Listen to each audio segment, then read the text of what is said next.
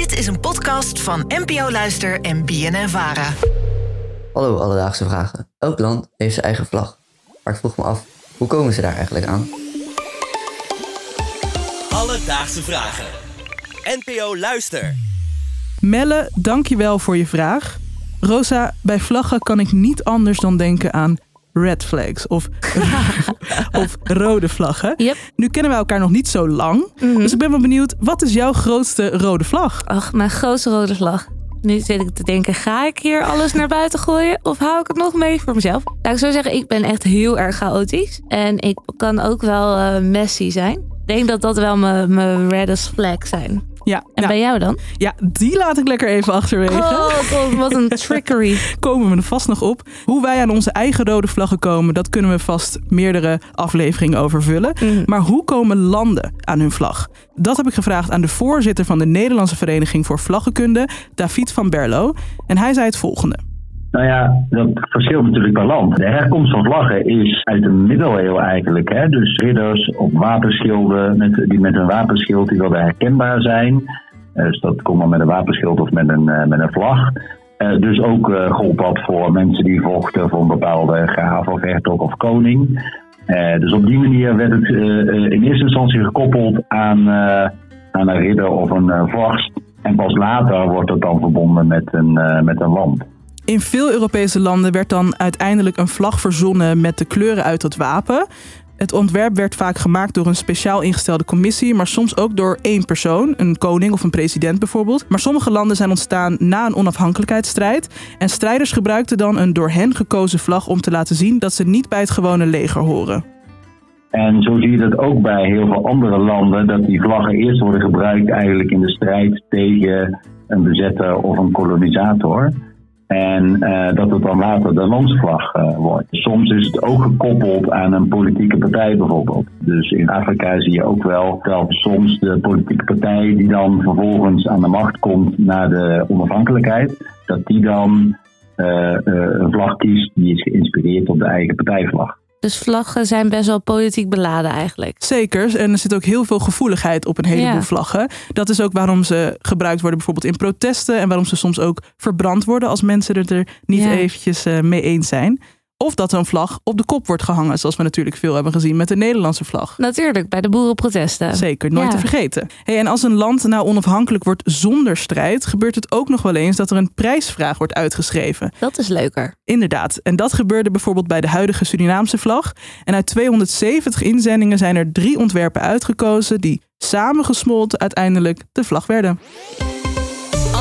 Vragen. Rosa, stel dat jij je eigen vlag mag ontwerpen. Hoe zou die er dan uitzien? Oké, mooi blauw, koningsblauw, met iets gouds erop. Iets vredigs. Misschien wel een vredesduif. Een vredesduif. Klinkt echt heel zweverig, maar hou ik over. Dus koningsblauw met een vredesduif in het goud. Ja, dat is echt een heel kindje eigenlijk. Ja, nou ja, goed, dat is de vlag van Rosaland dan bij deze. En soms worden er interessante keuzes gemaakt in het ontwerp van vlaggen. Bijvoorbeeld ook in de vlag van Mozambique, waar echt een AK-47, dus een mitrailleur, in de vlag is verwerkt. Ook verwijzend dus naar de onafhankelijkheidsstrijd tegen de Portugese kolonisator. Heftig. Stel je voor, je hebt gewoon een revolver. Ja. En er zijn ook heel weinig vlaggen trouwens die wapens in de daadwerkelijke vlag verwerken. Maar Mozambique dachten, dat doen we gewoon. Qua vlagvormen is er maar weinig diversiteit. Nepal heeft de enige nationale vlag ter wereld die geen rechthoekige vorm heeft. Rosa, zou jij de Nepalese vlag eens willen omschrijven? Ja, heel leuk. Het doet mij gelijk denken aan eigenlijk een soort kerstboom. Maar het zijn een soort 2-3 hoeken op elkaar. Met ook een gat ertussen, dus geen rechthoek. En het is rood met blauw en wit.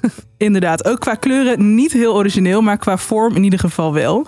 En het ontwerp van een vlag staat trouwens in heel veel landen ook in de wet omschreven. Voor de Nepalese vlag hebben ze daar echt meerdere pagina's voor nodig om die uitgebreid en gedetailleerd te omschrijven. Maar wat denk je nou van onze eigen rood-wit-blauwe vlag? Daar vertelde Davied het volgende over. In Nederland is er ooit een keer gezegd, de vlag is rood, wit en blauw. Dat is het kortste koninklijk besluit dat er ooit is geweest in 1937, zeker mijn hoofd. Ook de afmetingen van de vlag staan allemaal niet wettelijk beschreven. Niet? Nee. We hebben gewoon gezegd, hij is rood, wit, blauw, punt, klaar. Dat is het kortste koninklijke besluit wat er is genomen. Zouden wij een petitie kunnen starten om onze vlag te kunnen veranderen? Goeie vraag. Dit kunnen we uitproberen. Dit moeten we gaan uitproberen. Maar wat zouden we er dan van maken? Laat het weten via Instagram, @alledaagsevragen. Stuur ons een DM met jouw idee voor een vlag. En dan gaan we kijken of we dit mogelijk kunnen maken. Dus, Melle, hoe komen landen nou aan hun vlag? Dat verschilt per land. Sommige landen houden vlagontwerpwedstrijden en andere nationale vlaggen evolueren vanuit bestaande symbolen of wapens. Het kan ook zo zijn dat een vlag ontworpen wordt door een speciale commissie en soms zelfs door één persoon, zoals een koning. Heb je nou ook een vraag of een idee voor een vlag? Stuur ons dan een berichtje op Instagram, @alledaagsevragen. Of stuur een mailtje naar alledaagsevragen@bnnvara.nl. En dan zoeken we het voor je uit en we maken ook nog een vlag voor je. Alledaagse Vragen. NPO Luister. BNNVARA. Look, a red flag. What do we do when we see a red flag?